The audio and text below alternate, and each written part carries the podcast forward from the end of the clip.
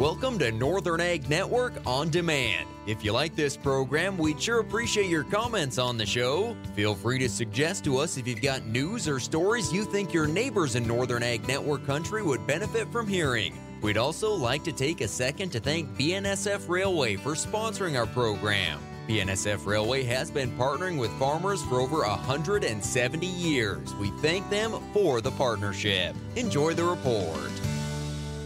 Hi, everyone. Brett McCrae here with your noon market report on the Northern Ag Network. Major news this morning affecting cattle producers. The USDA announced a new proposed rule defining that product of the USA or made in the USA labels can only be applied to meat, poultry, and egg products that are born, raised, slaughtered, and processed in the United States. Several cattle industry groups and lawmakers have voiced their support of the new rule, including U.S. Cattlemen's Association president and general manager of St. Onge Livestock, Justin Tupper. He said his organization is thrilled USDA's proposed rule accurately defines what voluntary origin claims mean. South Dakota Senator Mike Rounds said that integrity has been restored to the product of the USA label after years of calling on the Department of Agriculture to stop foreign beef from receiving the designation. Our thoughts and prayers are with the family of Dr. Ray Ansotegui today, who passed away last week at the age of 75 after his long fight with Alzheimer's disease. Dr. Ansotegui taught for 32 years at Montana State University where he won numerous teaching awards, led groundbreaking research, and continuously advocated for the cattle industry. The family has set up a scholarship fund through the Montana Stock Growers Foundation. I'm Angela Cadell, Group Vice President of Agricultural Products for BNSF Railway. At BNSF, we recognize producers for their hard work and commitment to provide our nation's and the world's food supply. Farming is in our DNA and we honor you with our long term commitment of delivering your high quality products to market safely and consistently, no matter the season. You can count on us. This is BNSF. Food and agriculture development centers across Montana support economic development by ensuring that more of the state's food, agricultural, and energy dollars are spent within the state. The Montana Department of Agriculture is now accepting applications for the FADC grant program. Approximately $1.1 million in funds are available for the two year period of this grant. Activities must develop Montana's food processing infrastructure, support emerging agriculture technologies, or enhance opportunities to expand Montana's agricultural economy.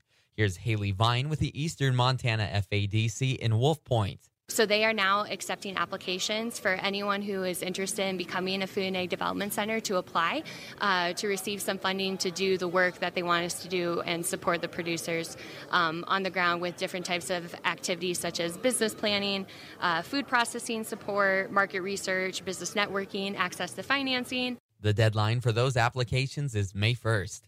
And this week at a national level is the Agriculture Safety Awareness Program. Agricultural safety and health centers will join farm bureaus across the country to promote ag safety this week with the theme of Lead the Way in Agriculture. Each day has a different focus, beginning today with mental health, preventative health care, safety culture, situational awareness, and temperature related safety will be the focus Tuesday through Friday. For over 20 years, Amber Waves has been providing quality hopper bins to producers across the region. Hi, Jody Huff here with Amber Waves. We pride ourselves on creating custom, quality bins built right here in America's heartland, Richardton, North Dakota. Our bins can store everything from grain to dry fertilizer, cow cake, distiller's grain, coal, and even frac sand. Built to your specifications, delivered, and set up by our truck drivers. For more information or to find a dealer near you, visit us online at amberwavesinc.com.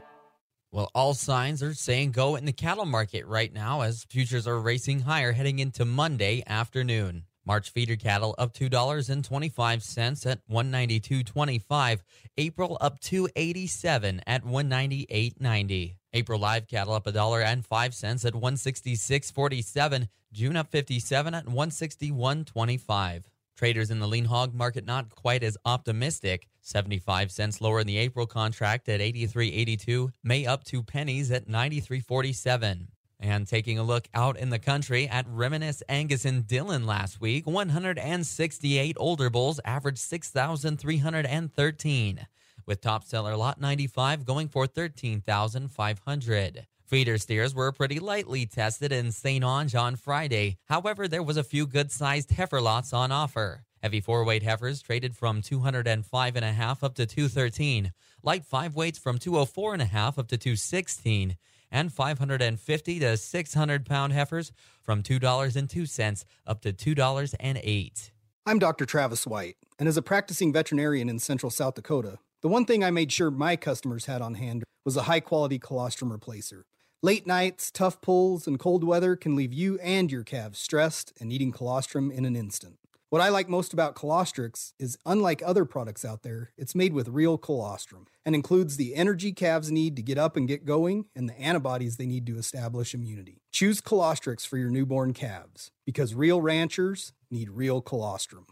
In the grain markets, corn and wheat futures are down substantially heading into Monday afternoon, while soybeans are finding some support. On the wheat side of things, Russia's dominance of the world export market, along with recent better weather, has influenced the selling in that commodity. Kansas City winter wheat down 15 and a quarter cents in May at 801. July down 13 and three quarters at 795. Minneapolis spring wheat down seven and a quarter in May at 865. July down seven and a half at 861. Chicago soft red winter wheat down nine and three quarters in May and July at 699 and $7.07. May corn down two and three quarters at 637. July down two and a quarter at 625. So far this morning out in Portland, 12 Pro winter wheat is 12 to 16 cents less from 945 to 970. Cash bids for soft white wheat are unchanged from 810 to 825. 14 Pro spring wheat steady to 8 cents lower from 948 to 954. I'm Brett McCrae.